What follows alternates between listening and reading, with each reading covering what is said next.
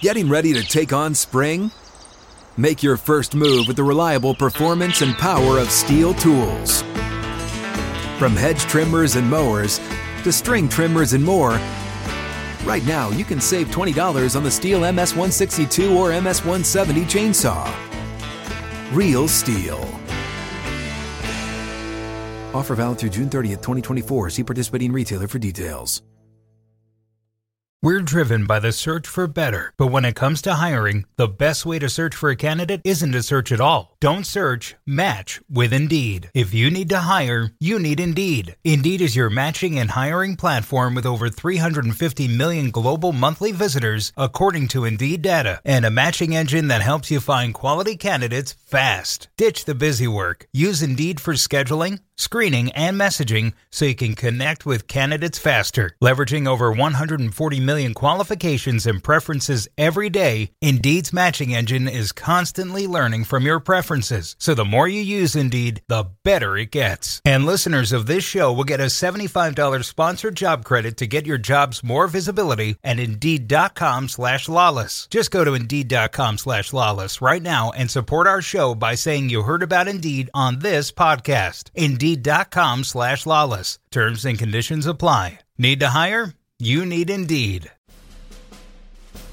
When it's all said and done, and there is a new president of the United States Soccer Federation come Saturday, I hope that we can at least all come together and recognize that we still got a lot of work to do on and off the field, and we'll go onward and upward from there. Hello, Sunshine, and welcome to the State of the Union. This is a podcast that looks at the beautiful game on and off the field through the lens of, let's say, red, white, and blue colored glasses. As you heard, we will be talking about the United States Soccer Federation election. We will be having our Ask Alexi segment in which we answer all of your questions and a whole lot more on today's episode. As always, though, I am joined by my friend, my colleague, my, let's say, guiding light, Mr. David Mosse. He is a Brazilian, he is a savant when it comes to the beautiful game, and a Fox soccer researcher slash writer extraordinaire. Basically, anytime that you see myself or any of my on air Fox soccer talent say anything halfway intelligent, there's a good chance that David Mosse is involved. David Mosse, how are you, my friend? I am good, Alexi. I am excited to be here. Thank you for the kind introduction, and I am dressed for the occasion. Yes, for those that can't see, Mosse has on the Paris Saint Germain jersey because anything and everything that even is touched, even in the slightest way, by anything Brazilian is gold in his book. And for those that don't know, and shame on you if you don't, who's the guy that plays for PSG that uh, you like? Uh, Neymar Jr. All right, all right, all right. Mosse, uh, are you excited about this? I am. I'm excited about this too. Should we get to it? Should we light this candle, my friend? Yeah, let's do it. All right. On this podcast, we are always going to start with my message to the entire soccer universe, and that is called Alexi Lalas's State of the Union. Yes, indeed, it is the State of the Union. This is what I have to say about the state of American soccer today. This week, a new president of the United States Soccer Federation will be elected. So, who's going to win? My answer is simple Eric Wynalda. He wins regardless. Because if Wynalda's elected, well, he's the president of the United States Soccer Federation, and he's swept into power with a mandate for immediate and significant change to the system and the status quo. But even if Wynalda loses, he wins. And this is the genius of Wynalda and his campaign. Because even if he isn't elected, he becomes a martyr, a legend, and the patron saint of all those disillusioned, disenfranchised, or just simply at odds with the quote system and the status quo in American soccer. Now, they aren't a silent majority, but they're out there. And in Wynalda, they have found their champion. Wynalda has tapped into some populist and some evergreen issues like promotion relegation, conflicts of interest, and the aligning of the FIFA calendar. And in doing so, he's amassed a loyal base who will revere and support him for his real and his perceived fight with the establishment. In essence, he becomes a folk hero. The little guy who had the courage to challenge the man. And the myth is born. Now, if he's smart, Wynalda will milk it for years to come, and he'll be rewarded by those he carried the water and pushed the agenda for. Wynalda has bristled this campaign at any comparisons to Donald Trump. And he's right. He's not Donald Trump. He's more Bernie Sanders. He's used this campaign to make his point, to make his name, and, for better or worse, to make his bet.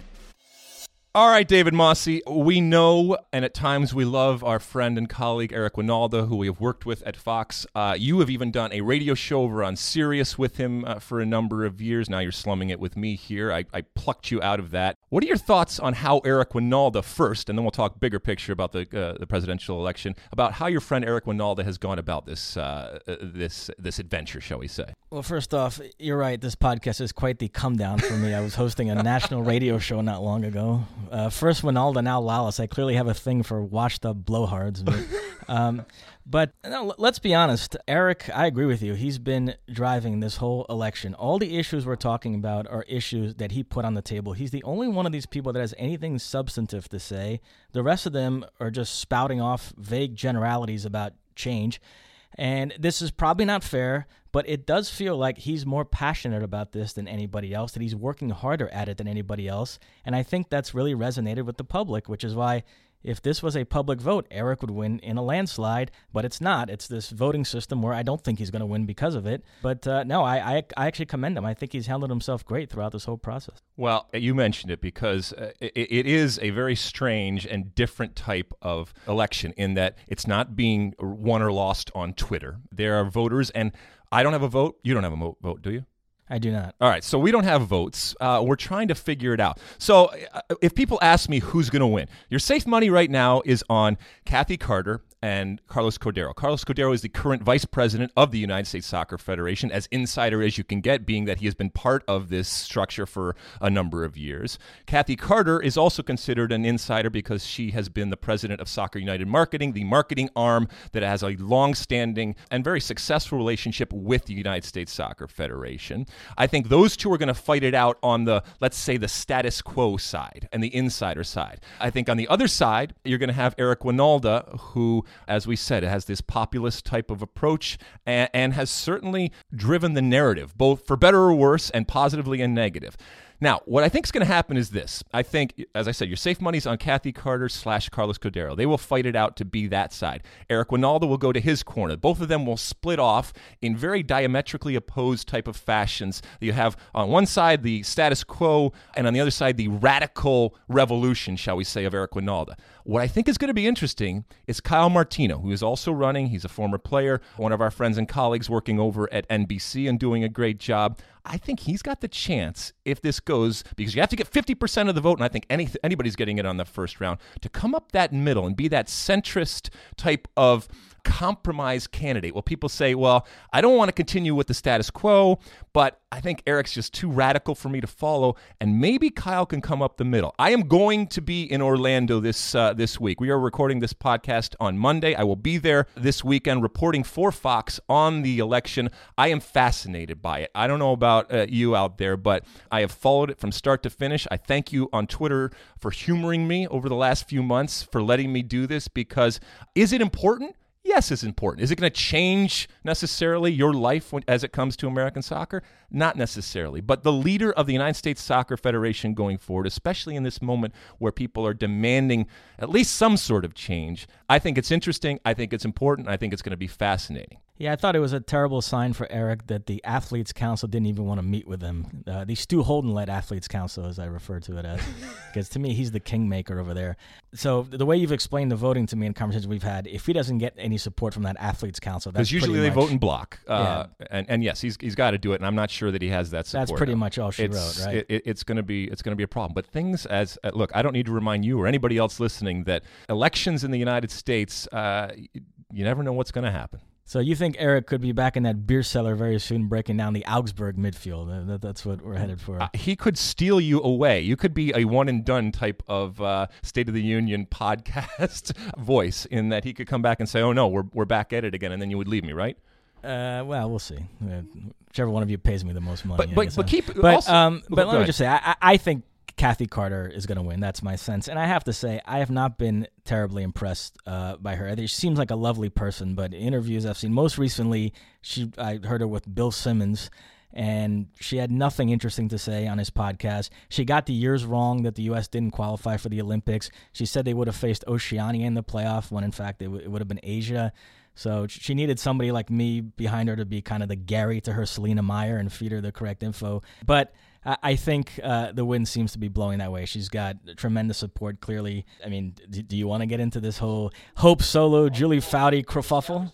So Hope Solo on Twitter is accusing Julie Foudy of trying to lobby players on the Athletes Council to vote for Kathy Carter. Mia Hamm's been accused of the same thing. They've both denied it, but you do that sort of fits the overall narrative here that I think the wind seems to be blowing in Kathy Carter's Sure. direction. Do, do, you, do you what do you make of this whole? Uh, do you think if that's the case, Julie Foudy and Mia Hamm are doing anything wrong that they I have don't to take apologize look for? I, in the way in the way that you talked about Kathy Carter uh, running her campaign.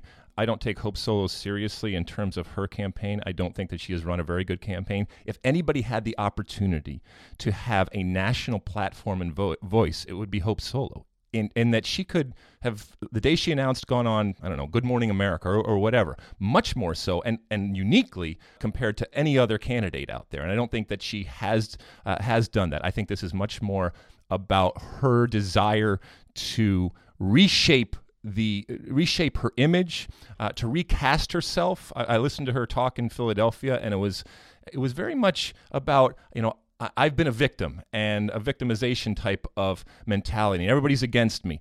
The, world is not against you, Hope Solo.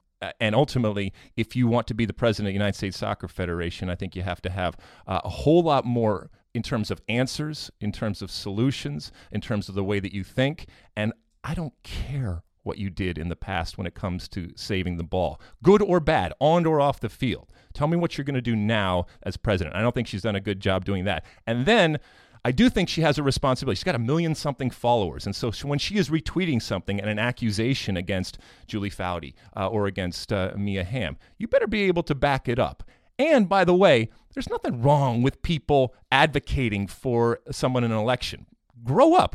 This is politics. This is an election. Now, when you're threatening, that's a different story, okay? But when you are saying, I think that this person should vote for him, and you're calling people, or you're talking to people, or you're uh, you're trying to persuade people that this is the right candidate, there's nothing wrong with that, Mosse, as far as I'm concerned. And I have yet to see anything that is uh, that reaches the level of the sordid type of accusation that Hope Solo put out against the likes of Julie Foudy and Mia Hamm in terms of threatening individuals that if they don't vote for Kathy Carter or anybody else, that punishment is going to come their way in different forms, whether it's monetary or uh, or positions in the future, all that kind of stuff. So it's gotten uglier. Uh, it gives me plenty to talk about. It gives you plenty to talk about. But and, and keep in mind this too, Mosse. I don't think that a lot of the candidates recognized what the position is, has been, but more importantly, what it's going to be, because inevitably, this this position is going to have less power because of the focus, because of the desire for change, and I think so. Whoever is president, whether it's Kathy Carter or anybody else, they are going to come in in a very different way than Sunil Gulati, the outgoing president, has uh, uh, has ruled. In that he was allowed to do everything because he was given the um, the ability and it was signed off on and it was blessed by the leadership in place. That's not going to happen for this, this next person. So I think it's going to be a very different role and responsibility. Now you mentioned I co-hosted a radio show with Eric, which you would know by the way if you read any of the articles about him. There's no mention of the stat man. I've been He's forgotten. you. He's airbrushed from completely history. forgotten you. But you were actually his roommate many I was, years ago. yes. You've known the man for 30 I years. You two still talk on the phone from time to time, and yet uh, a lot of Eric Wynalda devotees on Twitter are under this impression that you've been excessively hard on him throughout this campaign. There's even been the, the sabotaging his campaign. I've even heard that. Would you care to comment on those? Uh, I I don't think that I have been any uh, harsher uh, or or I don't think I've been unfair to anybody, but I don't think I've been any harsher on him than anybody else out there in a campaign. And keep in mind, you mentioned it at the top of the show that Eric Wynalda has driven a lot of the discourse and a lot of the narratives, uh, and and by choice. That's what he wants to do, and he's made it very very interesting and amusing at times, and, and fascinating to cover. So no, I, I don't think that I well I, I can tell you definitively I have not gone out of my way to derail his or anybody's campaign, and uh, I will just say this because next time you hear from us, it will be after the election.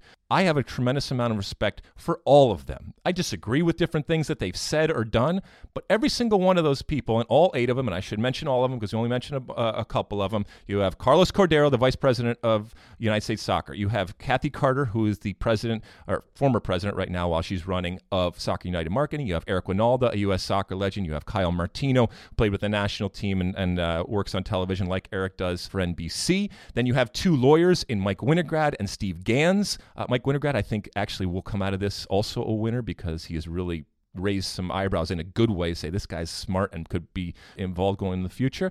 And then uh, you have Hope Solo and Paul Caligiuri, who I don't think are going to even get, uh, you know, even close to uh, winning this thing. So I have a lot of respect because they've put themselves out there. They've taken the time. Some of them have quit their jobs, and it takes courage to do that. And ultimately, I think they all believe that they can do good things like I said, we can all disagree at different times about different things that they've said or done. But you know what? When it's all said and done, and there is a new president of the United States Soccer Federation come Saturday, I hope that we can at least all come together and recognize that we still got a lot of work to do on and off the field. And we'll go onward and upward from there. That's good, Mosse. That was a good way to end it right there. Perfect. Should we go on with the show because this is this has nothing to do actually with kicking the ball, right? And ultimately, that's what our game is about, right? Let's do it. Moving on. It's time for Mosse makes the case. All right, as the voice with gravitas says, it is time for a segment that we like to call Mosse Makes the Case. David Mosse will give us his two cents about something in the world of soccer. What do you have for us this week, Mr. Mosse? Alexi, we are taping this on Monday, February 5th. It is both Neymar and Cristiano Ronaldo's birthdays. Uh, Neymar turns 26, Ronaldo turns 33. And we are about a week away from one of the more fascinating Champions League round of 16 ties I can ever remember PSG Real Madrid, with Neymar and Ronaldo set to be the central figures at a time when there are some fascinating storylines surrounding both of them. Let, let's take Ronaldo first. As the story goes, after last season's Champions League final, when he scored two goals, Real Madrid beat Juventus 4 1. Florentino Perez, who is the president of Real Madrid, promised Ronaldo he would give him a big contract extension. That has not happened yet. But he has not helped himself by the fact that he is having a bizarre season. He did score nine goals in the Champions League group stage, Yep. but he has only eight in La Liga, despite taking an ungodly amount of shots. He's looked really bad at times, slow and old. So there's starting to be the first whispers of maybe he's in decline here, maybe he's starting to be on the downside. There's a feeling that Real Madrid are not keen on giving him a massive contract at this point, and that if he wanted to leave this summer, they wouldn't be that upset about it, that the time might be right to move on to whatever the next era of this club is going to be. And actually, Florentino Perez, the guy he has his eyes on reportedly, is Neymar who, uh, as far as Neymar goes, there's no issue with his play. He's been spectacular this season, uh, even allowing for the fact he's facing lesser competition in France. But one of the reasons he left Barcelona was so he could play week in, week in, week out with his club with the same freedom he has for Brazil. If you watch PSG, he's nominally a left winger, but he spends the whole game in the middle of the field, functioning as the playmaker. Everything runs through him. He's getting to show off different facets of his game. His passing has been unbelievable. He is right now the second best player in the world behind Messi. But there is one issue. Ooh, a big butt. A mossy butt. butt. All right. He's always had this petulant streak, but it's been amplified this season. Uh, he's behaved very obnoxiously at times. Uh, I can't defend him. He's acted like a punk. He's really rubbing people the wrong way. Remember how reviled Cristiano Ronaldo Yeah, used to yeah, be? N- Neymar is sort of that guy now. You think not to that level yet, Well, do you? So that, He's that- trying to get to that level. that's that's the backdrop Right. here. So let me ask you a couple questions. Uh, first off, do you think the time might be right for Ronaldo to leave Real Madrid after nine seasons? Are we reaching a point here where this relationship might need to end? They go their separate ways. Yes, a hundred percent. Not because he can't. I think this is a good jumping off point, and I think that Real Madrid, even though they don't say it like uh, like their colleagues, they it is it is more than a club in that it's not just about the names. Great names, but there's always another great name. Now, if that great name is Neymar, I don't see that necessarily as a like for like. So if while I can I can understand and I can agree and certainly make a case that this is the time for Cristiano Ronaldo to leave, if you're then saying they're going to replace him with Neymar, if Neymar goes to Real Madrid, I love it because it would be spectacular and give us plenty to talk about. But I'm not sure that that replaces Cristiano Ronaldo with enough because, as you said, you know Cristiano Ronaldo at his best is a machine, but there's a predictability, and I'm not. I don't use that as a as a uh, a negative. I I understand what I'm going to get him. Neymar wants to play, as you said, like he plays with Brazil for his club team. There's only one Brazil, and there's even when when Neymar was at Barcelona, there was a structure and an, an understanding on how they're going to play, and he couldn't just be given the ball and do whatever he do whatever he wanted. Does he think that if he goes to Real Madrid that he's going to be able to do that? And even at PSG, yes, but let's be honest they're playing 70% of their games of a year against completely inferior opposition. And so he's enabled to do that, whether a coach wants him to do it or not. You think he's going to go to uh, Real Madrid ultimately? I, I don't. Uh, the key is he doesn't have a buyout clause in his PSG contract, so they would actually have to negotiate a transfer fee. I, I can't see a world where PSG would willingly sell Neymar to Real Madrid. And the money he's making now is just outrageous. Uh, in addition to his contract, the sponsorships, there are some stories out there that they haven't been totally confirmed yet that he's going to be made an ambassador to the 2022 World Cup in Qatar, and that's going to be a way they're going to funnel more money into his pocket. Ooh. So I don't know if even Real Madrid can go near that money. But let me ask you this: Do you find Neymar unlikable, a tough guy to root for? Or do you think he gets a bad rap? Oh no! If if there is a player that is unlikable. I don't I don't put him in the, the, the category of Cristiano Ronaldo. I love Cristiano Ronaldo, but I, I love that beautiful arrogance and that big ego of players. So I don't look at it as a negative, but I also I certainly don't see Neymar as being problematic in the way that maybe Cristiano has been perceived in the past. What you know, the, the penalties uh, or whatever, and that kind of stuff. This Who is a, this is a big talking point in Brazil right now. Uh, the, the about whether he's being an ass, penalty kick thing with Cavani, and also the way he lashes out at opponents. He gets too many yellow and red cards. And, you know, recently he had that bizarre thing where he stuck his hand out to, to help a, a, an opponent get up, and then he, he pulled it away, and, and then he said it was a joke afterwards, but that didn't come off well. This whole thing, and I, I defend him on this count. This whole thing of showboating when his team's leading late in games, he starts doing these crazy tricks. My defense of that has always been that he does those tricks when the game's nil nil. That's just the way he plays. So I, I actually think that criticism. The whole unfair, trick but. thing, though, I mean, this is a this is a phenomenon, and it gets beyond Neymar or anybody else. It, it never bothered me that somebody would do that. I never saw it as this unwritten rule that if you're beating somebody or if, uh, that you that you can't meg them or you're beating somebody you can't try something or that you're being insulting to the players or the teams or the game itself figure it out you know? I mean I, I never it never irritated me. I never looked at somebody and said hey come on you already have us on the ground. You don't need to do that. I didn't i didn't find that insulting. And especially when it's one of the greatest players in the world and especially when it's a brazilian player. That's what you expect. And as you said he does it no matter he does it no matter what. But i, I think he's going to be left searching and continuing to search if he is trying to find that place where he can play like brazil in a club situation no matter where he goes. Now you might Brett. Now ESPN FC, it must be said, they've based their whole show this season around bashing Neymar. It's been unbelievable. Craig Burley and those guys, how much they detest him. It's been over the top at times, but I mean, those guys, it's it's it's it's unbelievable. I mean, I, it's like Donald Trump gets treated better on MSNBC than Neymar gets treated on ESPN FC. It's it's uh, so there, I'm telling you, there is that faction out there. I know you're kind of poo-pooing it, but he he rubs a lot of people the wrong but way. But isn't that the ultimate I read, compliment? Though? I read every article about him. You scroll down to the comments section. Now, some of the vitriol you hear. Now, some of it is from Barcelona fans right, that are still yeah. bitter. So there are. I I do think there are, and I'm a Brazilian saying this. Uh, there, who's wearing his jersey today? Uh, th- there are some things not to like there. There's some legitimate criticisms.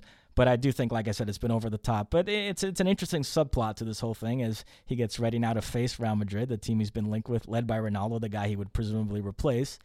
So uh, I can't. If they wait. go through against Real Madrid, that would be that would be something. And if it would they be don't, the, do you think it's a catastrophe given all the money they yes. spent? PSG has to get to the final this year of Champions League in order for it to be considered anything but a failure.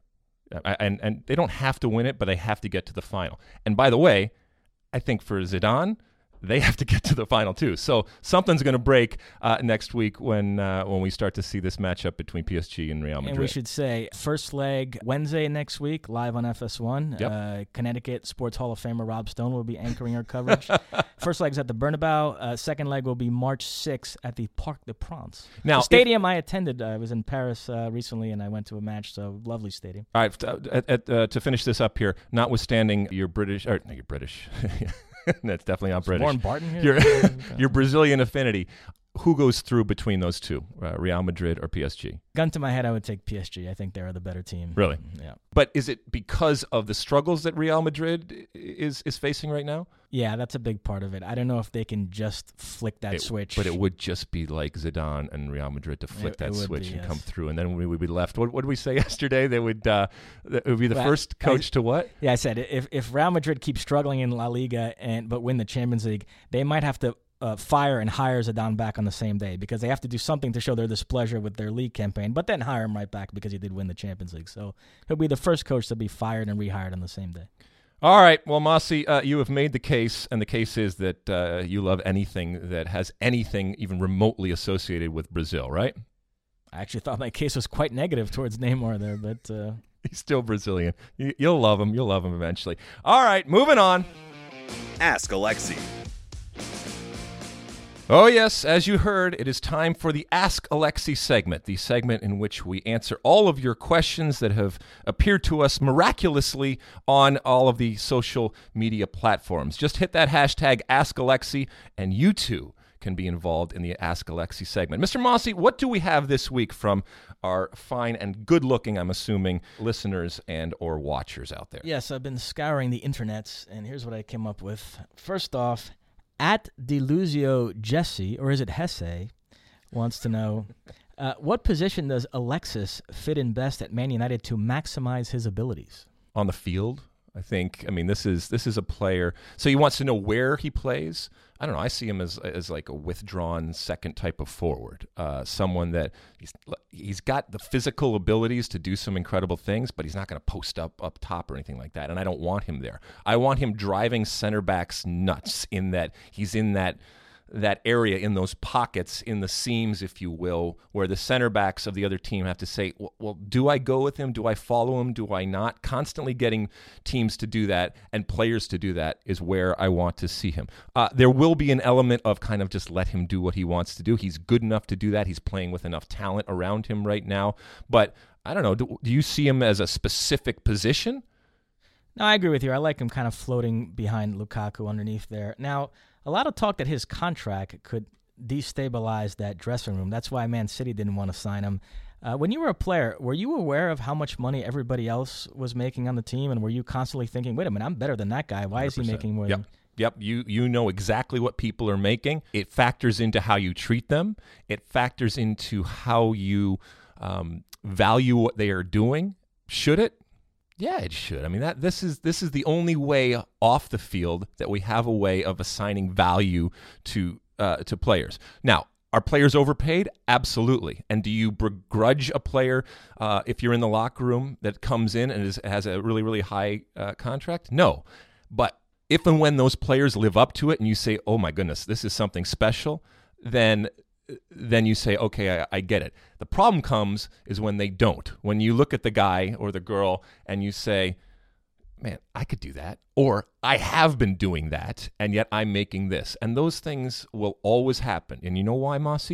Because until we have a bunch of robots running around, this sport continues to be populated by human beings. And it is a human element, it is a human reaction to want to be valued. And the way we do that is by money. And so when you see somebody that is got a great contract that then doesn't do something on the field that surpasses what has been done, then you're going to scratch your head. And it will manifest itself at times in the locker room, and that will have uh, become problematic on the field, which is why he's under pressure. But you know what?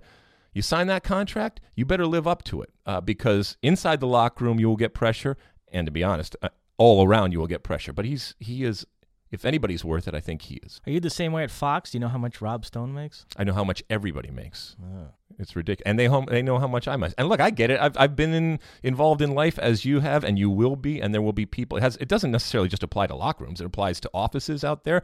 Everybody will eventually find find out what you are making, and they will treat you relative to what they think uh, you are making, or, and or if you if they feel that you are valued too high or too low relevant. Like I look at you and I say, holy cow, this guy is a bargain at what we're paying him right now. We should double, triple his salary right now because of the incredible content and the incredible value that he brings to all of us here at Fox. Right? I agree. I, agree. I wrote I read that right, right? You told me yes. to say incredible value. And I said yes. it. I have to really say, loud. you're the Ted Danson to my George Costanza. I can't live knowing that Alexi Lalas makes that much more than me, but uh, I try to soldier on. Next question from at Jose Lopez 1039. What do you think about Jack Harrison leaving NYCFC? Jack Harrison, I think it's a wonderful story. It's not great for NYCFC because you have to replace a player who, over the last years, uh, last couple of years, has been wonderful. Uh, Jack Harrison, a young British import, came over from England and took this incredible route where he started in the traditional system over in England. It didn't work. His his goal, like many young English players, was to play in the EPL. It wasn't working, and so he took this different route, coming over to the United States, which now a lot of English players are doing, and going to university and going the collegiate route uh, and using it as a uh, as a stopover and as a platform to show his wares. Then get drafted. He went to NYCFC and under Patrick Vieira flourished, became one of their consistent, valued performers, and now has been sold back to where he was trying to get to all along. It just took a little circuitous type of route back to the EPL. So congratulations to him. I think it's wonderful for him. I think it's wonderful in terms of the message that it sends uh, about NYCFC that they have value and they can identify talent, and that talent can use this, the both the team and the league as a platform to bigger and better things. And I think it's a great message for MLS, especially at a time when college is just getting crapped on left and right because the uh, you know the, the, the talk out there is just college is not going to prepare you correctly. Well, this guy's about to play over in uh, over in England, and college did okay with him in terms of preparing him to be a professional. So I think it's great. Problem for NYCFC is now they have to replace a player, and it's not as easy just because you get some money to go out there and find a consistent MLS performer. At 911 Pablo 911 asks, "Will Coutinho flop or shine at Barcelona?" I have some thoughts on this, but I'll let you go first. Well, I, uh, I what's his nationality again? I, I forget. Uh, Coutinho is he from uh, where? Go ahead, Alexia. All right. Answer the question. All right. He is uh, yet another Brazilian. Th- this this show has been populated by Brazilian talk. Look, I think uh, this this weekend, I remember you running in while we were doing Bundesliga and running in with this this this look on your face like you had just come down on Christmas morning, and obviously something had happened wonderful. And usually when when it's wonderful, it means something wonderful had happened involving a Brazilian, and it did because uh, he had, Coutinho had evidently taken this shot. I had not seen it because I was working. Uh, you were supposed to be working, but obviously not. Um, but you saw Coutinho take this shot that ricocheted off the crossbar, if I'm if I'm not mistaken. That's correct. And you were just uh, just out of your mind in terms of praise and extrapolating it out to if this is what we're we're seeing now think of when he really gets adjusted. Undeniable talent. I'm glad for him. He's living out a dream. But more importantly when it goes back to what we talked about uh, he is now living up to the paycheck living up to the hype. Um, it was a moment that it would have been great if it went in, but I think it gave everyone hope that this is uh, going to be a, a, hell of a signing, and I'm I'm excited to see it, and um, undeniable uh, when it comes to the talent of this player. Well, uh, I certainly think he has the quality to shine at Barcelona. His style of play actually suits Barcelona quite well, but there are some issues. Do you need Do you need water? You, you seem to be like you know lisping or something. Do you need anything? Do you when you were saying uh, uh, Barcelona there? Are you okay? You have an issue with how I pronounce this word. It's it's amazing. It's, uh, I just love it. You're so affected. You know, it's you actually. Uh, when I was a kid, I had a really bad lisp. I had, I had to see a speech coach. It was a very emotional thing. So it's it's actually quite uh, insensitive for you to mock me about that. But all right, uh, but you do uh, say Barcelona, I, I right? do say Barcelona. You're so cool. You are so yes. cool. I wish I was half as cool as you. I'm going to just do Barcelona. All right. All right. Back to our regular programming here. Uh, I, I do think he has the quality to shine at Barcelona, and his style of play suits them quite well. But there are some issues here in terms of fitting him into the lineup, figuring out where he's going to play. I keep hearing people say he's going to be the successor to Iniesta. Iniesta is still playing at a very high level. He just signed a new contract. He's not going anywhere. Messi now likes to spend most of the game in the middle of the field, functioning as a playmaker too. So you throw Coutinho into that mix. There, there has been a little bit of a too many chefs in the kitchen thing here, and guys getting in each other's way. Uh, Coutinho's played four games so far, two as a starter, two as a sub, and it hasn't been an entirely comfortable fit yet. Valverde's tried him in different spots on the field. Uh, so you know, that bears watching. They got to sort that out. And uh, to make th- matters even more tricky, they have Dembele coming back now. And bear in mind, in the absence of Coutinho and Dembele in the first half of the season, uh, they've played this 4-4-2 formation and been very successful with it, with it. They're more balanced. They're more solid defensively. And so Valverde isn't going to want to deviate from that too much. Now, to the extent that he is, it looks like it's going to be to get Coutinho in there. There seems to be much more of a sentiment to try to make Coutinho work. Dembele is kind of an afterthought right now, although he will get his chance in the Champions League where Coutinho can't play. So uh, they have this tie coming up against Chelsea. I think they'll start 4 4 2 in the first leg. But if they lose, they come back home needing goals. I could see him going to 4 3 3 playing Dembele in that game. But all of this bears watching, and not just this season, moving forward, because they're also talking about signing Antoine Griezmann. If you add him to this mix, then I don't know how you fit everybody. So the whole thing hasn't been that well thought out. You know, from everything you read, Coutinho was clearly Valverde's first choice. Uh, they were eventually going to get him. They should have just uh, sat tight, been patient, but they felt like they had to do something last summer, so they spent all this money on Dembele. Now they don't have a place to put him. So I, have said this before. If there's any transfer in the last six months, I wish I could undo it's Dembele to Barcelona. Partly for selfish reasons. We cover the Bundesliga. Uh, I'd rather Dembele was still there playing for Dortmund, but also because I think it'd be the best for all parties involved. I don't think his uh, Barcelona it's gonna it's gonna end well there. It's there's already a bad vibe around him at Barcelona. So all of that bears watching. Barcelona's gonna be fine. Don't you worry about him, Mossy. All right. Embarrassment of riches. Anything else? We got a, a couple more here. Yes. Um, at GQ007IA. Boy, oh that goodness. is quite the. Um, he wants to know what can be learned from the story of Freddie Adu. Uh, Freddie Adu, uh, the uh, one-time future of American soccer for anybody that does not know out there, uh, did not quite pan out as people had planned. Uh, in that he didn't become the savior of American soccer. He burst on the scene as a 14 year old phenom uh, in Major League Soccer with, uh, at that point, it was DC United, and then proceeded uh, over the last decade plus uh, to traipse around the world to a number of different uh, teams. Never really.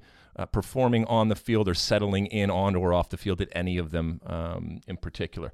Look, don't cry for Freddie Adu. I don't cry for Freddie Adu. There seems to be this this sentiment out there that we, as a soccer culture, uh, bear some responsibility for the fact that Freddie Adu has not been as successful as we thought he he would be. Freddie Adu has been given more opportunities than to be quite honest, what eventually we found out were much more talented players going forward. And he continues to be given great opportunities, both uh, on and off the field. Opportunities that many players uh, will never, ever get and have never uh, even gotten. Um, that he didn't live up to uh, the uh, the potential that we have out there is is is a combination of a lot of things, not the least of which is maybe he wasn't as good as we all thought. It's it's not wrong to promote and to hype a young talent. It happens in every culture and every country in the world. And if and when that talent doesn't live up to it, we don't bear any responsibility for hyping him up. And if you asked Freddie Adu right now, would you change anything? Of course, there's some things that he would change in terms of decisions that he made. But ultimately, Freddie Adu's life as a human being was made better by the hype. If you ask him, would, you, would I have been a better player if I hadn't had that hype and that pressure, maybe, maybe not. But you might not have gotten all of those different opportunities. So I, I have. Um, I, I, have compassion. I have, to a certain extent, some sim- sympathy. I don't have empathy. I've never been through that as a young phenom like that. But uh, I think if it's teaching us anything, it's that just because a player is very good at a young age does not mean that that player is going to go on and become better and better and better. Because any number of things on and off the field can derail a player, whether it's a coach, whether it's timing, whether it's an injury, whether it's off the field things that you do. And it's very, very difficult to predict who is going to be uh, that great player just from success as a young player. Yeah, the only thing I'll say about Freddie Adu is I think there are several clubs that signed him just for the publicity and uh, when he got there, he realized the coach had no use for him, and they never even gave him a chance. So for a long time, I took delight in Freddie's struggles. I enjoy seeing people fail, but I uh, did towards the end there uh, feel some sympathy for him because there were some situations that I don't care if you think Freddie Adu is the worst player in the world, but if you're going to sign a guy, give him a fair chance to win his place. And it just seemed like there were some clubs that signed him, and from the very beginning, it, the coach was like, "I don't want this guy here. Why is he here?" And so that, that's where I did feel a little bit of sympathy towards Freddie. Yeah, uh, I appreciate you being honest to all of our listeners and, and our viewers out there about uh, the fact that you love to see people fail. This is not something new to me. I've known this for a long time when, when, it comes to you. Uh, and to be honest, we all have that uh, that sentiment when it comes to Tom Brady. Uh, Tom, what's his name? Tom Brady. Tom Brady. Tom Brady. Excuse me. Uh, or or a Freddie Adu. It's a natural reaction from human beings out there. We've talked a lot about human beings on this program. All right, last one. What what else we got? At tjack856 wants to know. These parents, what are they naming their? Ch- okay, go on. Uh, Borussia Dortmund are selling everyone. Is Christian Pulisic next? I, I think he is the jewel now of Borussia Dortmund. This uh, talk about a young player and and certainly a phenom, not to the not to the extent that Freddie Adu was 14 years old, but 19 year old Christian Pulisic, the savior when it comes to American soccer, and he has lived up to it and consistently now, uh, both for Dortmund and for the United States. Uh, and it's a pity he and and his colleagues are not going to be there this summer at the World Cup. Look, I think he is the jewel right now for Borussia Dortmund. I think that they almost can't afford to sell him, but you you said that before about Dortmund, and yet they have an incredible ability to know the right time to sell players, and they just restock. That is that is how their business works. It's very very successful.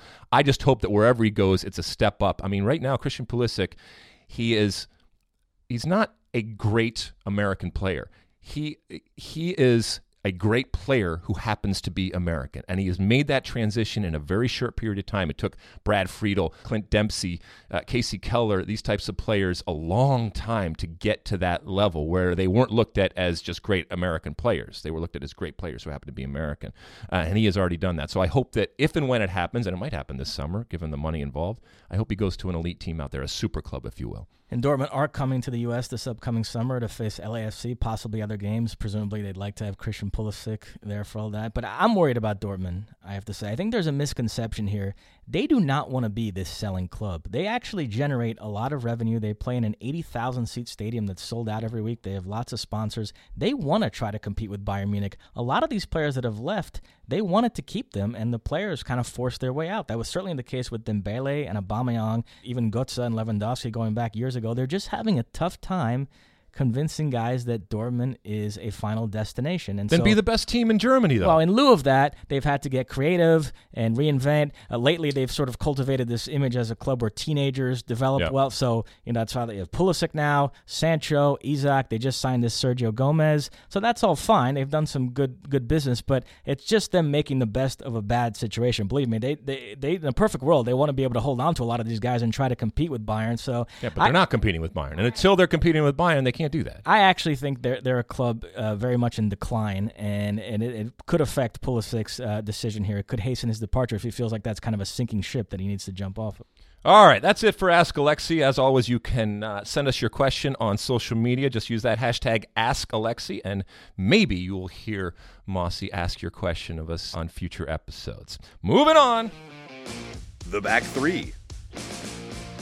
All right, we're coming to the end of the show. Our final segment here is the back three. As you heard, three different things that are happening in the world of soccer. Kind of a rapid take as to what we think about them. Mossy, what are we talking about here? All right, the new look Arsenal was on display this past weekend. I, we, we work with a lot of Arsenal fans at Fox. I went with three of them to a pub to watch the Arsenal Everton game uh, on Saturday. Uh, by the way, we were relegated to a different room because the main room they were showing this rugby Six Nations nonsense, which I was not happy about. But nevertheless, uh, Arsenal put on a show. They thumped Everton 5 1. Aaron Ramsey a hat trick of goals. Henrikh Mkhitaryan a hat trick of assists. Aubameyang got a goal, although he was scandalously offsides. But details, details. So Arsenal fans all of a sudden are, are excited here. Uh, what do you make of this new look Arsenal? It looked good, and it it's boring. I like Arsenal when they are losing. I like Arsenal when they are giving us uh, things to talk about in terms of their incredible ability to not live up to the hype and to provide us moments of failure, either in the score or the way that the score uh, the score happens. So this was this was, I guess, vintage Arsenal in how good they were, but it, it and this is strange to say, it was if you're not an Arsenal fan, it was boring it was okay. Yeah, they're great. Now, are they back? They still got a lot, of, a lot of work to do. And if they get top four, then I think that that will be, as usual, the success and what will be looked at as success, given the fact that it hasn't gone well this year. Maybe these changes uh, at midseason are what's going to take them, uh, take them to that promised land, I guess, if that will- is the promised land. I will say I don't see any scenario now where Aubameyang and Lacazette can both justify their price tags. I've heard people try to rationalize lineups where they can both play, but if you're paying all this money for a player and then putting him not at his ideal position where he's most comfortable, to me you're already failing. So they almost just have to write off one of those guys as a flop and try to get the best out of the other, which is not ideal. All right, what's Uh, next? Next, the Zlatan to LA Galaxy rumors are picking up. Mourinho is dismissing this, but a lot of people think it's going to happen. Uh, now, the interesting thing here, MLS has been getting all this praise for signing younger players. This would be kind of a throwback to the old model. So, what do you make of Zlatan to MLS? It's the exception to the rule. This guy transcends the sport. This guy would be wonderful, not just for the Los Angeles Galaxy, but for MLS. And yes, MLS has moved on where they are not signing older players, but this is a guy that is a star. This is a guy that's a star on and off the field. I do believe he still has a little bit in him, especially if the rumors are true that the LA Galaxy can get him at a reduced rate and use targeted allocation money so he's not an actual designated player. So if the price is right, he wants to come, uh, he still physically can uh, can handle the rigors of a of a soccer game, you definitely do it. And the reason why you do it even more so is because we know that LAFC, the second team in Los Angeles, is coming into market this year, and that is going to put pressure on the LA Galaxy, who are coming off a historically horrible season to do something and live up to this super club uh, type of existence that they have milked for so many years. And I think this would be that perfect type of signing to an already very, very good offseason that they had. Uh, I hope that this gets done. I think it's I think it's good on and off the field. And I think it's a win-win for everybody involved. And staying with MLS, Cyle Larin was able to force his move to Besiktas. He leaves Orlando City. He is off to Turkey. While Lee Nguyen is still holding out with the New New England Revolution, presumably he wants a trade. Uh, so this is raising all sorts of issues in terms of player power in MLS. What do you make of both these situations and what it says, in bigger picture about MLS right now? I, I have no patience for somebody that is not going to honor their contract. Okay. And look, I, I argue about this with my own agent sometimes because he says, look, you know, as a player, you only have a certain amount of, of earning years and you have to do everything that you possibly can. And all the leverage and all the power is with the teams and with the, uh, the league and with the, you know, the general managers and that side of it. And I, I get that. But, you know, ultimately, you're not allowed to cancel somebody's contract in the middle because they're playing like crap but you want to renegotiate constantly when it comes to a player playing playing well. When it, w- whether it's Cyle Larin or anybody else, you signed your contract. Cyle Larin's a little bit different because uh, you know they, there was a discrepancy as to whether they're whether the um, additional years uh, applied or not. I'm glad that he's where he wants to be. Uh, I don't think that MLS, in this case Orlando, the team, sold him for enough, but it was not going well, and I think they had to fish or cut bait, and they took as much as they possibly can. The Lee Nguyen thing, you might be angry, but it goes back to the locker room types of things. I think there is a certain level um, of players that will understand and forgive, but when you're busting your ass in preseason, and this guy who's renegotiated his deal twice now over the last few years isn't in camp uh, and wants to get out, I think you lose patience very, very quickly. But this is this is the game, and this is the uh, you know who's going to blink first type of s- s- scenario. And players play it, uh, agents play it because it's all come back. It all comes back to what, Mossy? Money. And I don't know how this is going to play out, but uh, Lee Nguyen obviously does not want to be in New England, but they're not just going to let him go anywhere and then dictate and unfortunately set precedent, especially with a new coach there in our friend uh, Brad Friedel, who I think wants to kind of lay down the law and say there's a new sheriff in town and this is not how we do business going forward. But it's not a good look for New England right now, which is already taking hits for what they've done or, or, or haven't done on and off the field. And I should say, Cyle Larin's new club, Besiktas, they face Bayern Munich in the Champions League round of 16. And they also signed Wagner Love uh, this winter, just to get one more Brazilian reference in there before we. All right, well, let's end it before we go, you know, crazy with the Brazilians. All right, that has been the uh, back three. Let's finish this up. Mossy, my one big thing, uh, ending the podcast as we do each and every week. We started out talking about the United States Soccer Federation presidential election. I think it has brought out the best and the worst of the American soccer community. I think some of the things that have been said and alleged are egregious. I think that they are uh, disgusting. But it's not necessarily surprising because this is politics and this is the way things go. I think we love to cannibalize ourselves. And I think some of the things that have happened over the last few months in this presidential election have highlighted some very, very good things in terms of what needs to be changed. But I also think, as I said, it's brought out at times the worst in all of us, not just the candidates, but in but in all of us. And I do th- hope and pray that when this is done, that we come together and we understand that the only way that we are going to get better is through cooperation, is through a partnership and an understanding, and most importantly, a respect. Because I know it's in vogue now to crap on men and women and crap on the system, shall we say, that has been in place for a number of decades. And does it have problems and flaws? Absolutely. But the reality is that there are a lot of people that deserve a tremendous amount of respect and praise with the understanding that things can and need to get better going forward. And we don't need to tear everything down. And more importantly, we don't need to tear down people that have been so integral and, and important in terms of making this American soccer community and this American soccer culture that we have. David Mosse, thank you so much for being here and participating in the first ever State of the Union podcast. How was it? Are you okay? You survived. Uh, it was great. And if I don't see you this week, have fun in Orlando. Say hi to Grant Wahl for me, and may the best man or woman win. Wonderful. All right, that has been the State of the Union podcast. You can follow us on Twitter.